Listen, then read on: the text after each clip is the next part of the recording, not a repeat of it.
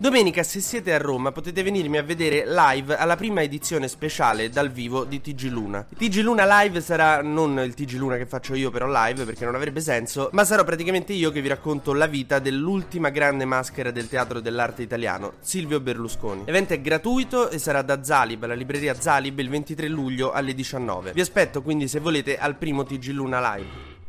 Storie Libere presenta 19 luglio 2023, io sono Alessandro Luna e queste sono le notizie del giorno.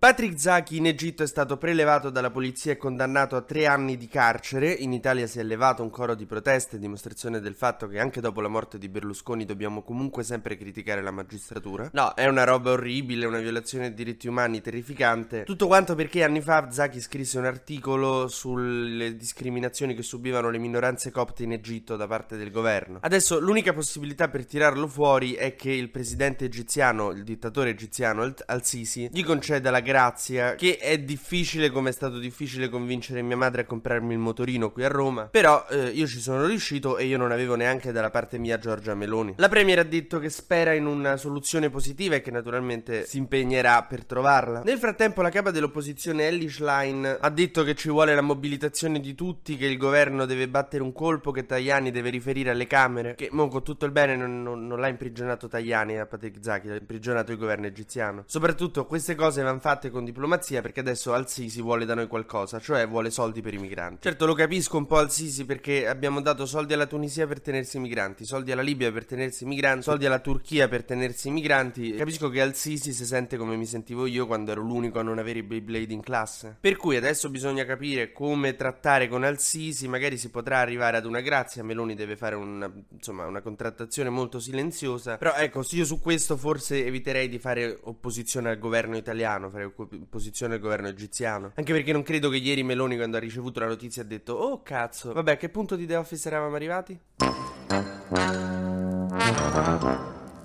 Mentre invece Schlein sta combattendo bene sul salario minimo alla Camera, per carità non si arriverà a un cavolo, eh, però in un contesto in cui al sud dell'Italia una paga su quattro è sotto i 9 euro, dice Repubblica, ieri la destra ha cercato in tutti i modi di affossare in commissione lavoro la legge, la proposta di legge sul salario minimo delle opposizioni, quella dei 9 euro. Per cui Schlein ha fatto arrivare a tutti i parlamentari del PD, li è andati a prendere per un orecchio da Forte dei Marmi, li ha presi dal parrucchiere dove stavano, ha portati lì a fare opposizione, quindi li ha messi tutti insieme ed è riuscito a slittare ad oggi la cosa perché oggi si discuterà di salario minimo e la destra non ha fatto in tempo a far saltare completamente la proposta di legge delle opposizioni. La destra vorrebbe evitare la discussione perché è estremamente impopolare far saltare il salario minimo, cioè tutti vorremmo il salario minimo, no? Però Tajani, il segretario di Forza Italia, ha detto che è una misura da Unione Sovietica. La destra sta cercando in tutti i modi di evitare la discussione, sembro io la mattina dopo che sono tornato ubriaco alle 5 sbattendo facendo casino e la Schlein è tipo mia madre che mi inchioda in commissione sbrattini.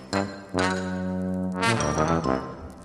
Riccardo Maggi di Più Europa aveva fatto un emendamento al reato universale di gestazione per altri che sta cercando di far passare la destra, un emendamento in cui praticamente invece si legalizzava, si regolamentava in maniera molto intelligente con un reddito minimo solo volontaria, il reddito minimo per garantire che la persona non lo sta facendo per disperazione, quindi per evitare lo sfruttamento. Un emendamento molto sensato che è la logica radicale, eh, diciamo, di non eh, combattere i fenomeni, ma di governarli, di legalizzarli, di renderli, insomma, meno problematici pratici possibili. Ecco, il PD si è riunito, si è riunito, ha, fatto, ha cercato di capire che fa, alla fine non è riuscito a trovare una quadra e hanno deciso di astenersi. Che, cioè, cioè io non dico che dovete sapere tutto di tutto, però, cioè, la gestazione per altri, è possibile che dopo sei mesi la segreteria Schlein non ha un'idea sulla gestazione per altri? È come se Frodo, dopo tutto il bucio che si è fatto per arrivare a Mordor, dopo tutto sto casino, arriva lì davanti a Mordor e dice...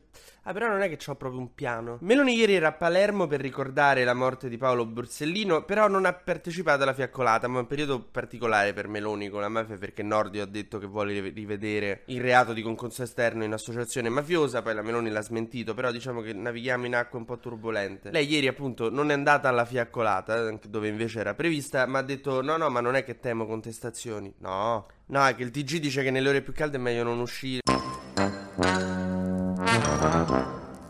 Ma facciamo un breve consueto giro sugli esteri. Putin sta cercando di rilanciare l'offensiva nel Donbass, dovrebbe aver accumulato 100.000 nuovi soldati che dovrebbero sfondare a Kupiansk, una di quelle città lì, insomma, che si contendono da tempo. Nel frattempo bombarda il porto di Odessa per far vedere che è serio sul non rinnovare l'accordo sul grano. Donald Trump è indagato per l'assalto al congresso, dovrà andare un'altra volta a processo. Questo se lo leggono alla Casa Bianca non potrà uscire perché avrà il braccialetto intorno alla caviglia per i domiciliari. E un militare americano è fuggito in Corea del Nord, stava facendo delle esercitazioni con l'esercito americano in Corea del Sud vicino al confine e a un certo punto doveva essere rimpatriato per motivi disciplinari, insomma già non si comportava bene, stava io tipo il campo scuola l'anno che mi sono ribellato contro il mondo. Lo stavano per rimandare a casa, questo ha scavallato il confine con la Corea del Nord e è stato arrestato da, da, dai soldati di Kim Jong-un che voglio dire ci stanno tutti sulle palle, ma in effetti che devi fare quando ti in bocca un soldato americano a buffo, cioè. Che ti fa pensare, questo non è che ha connessioni in Corea del Nord, è scappato così. E ti fa capire per andare in Corea del Nord, un paese una dittatura sanguinaria dove gli americani sono tipo i fagiani nella stagione di caccia nella bassa modenese, pensa quanto non ci avevi voglia di tornare a casa e sentire tua madre. Che hai combinato? Perché ti hanno rimpatriato? T'ho detto che c'è un atteggiamento...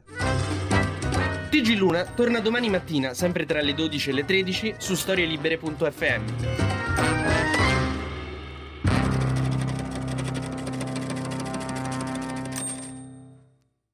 Una produzione storielibere.fm di Gianandrea Cerone e Rossana De Michele.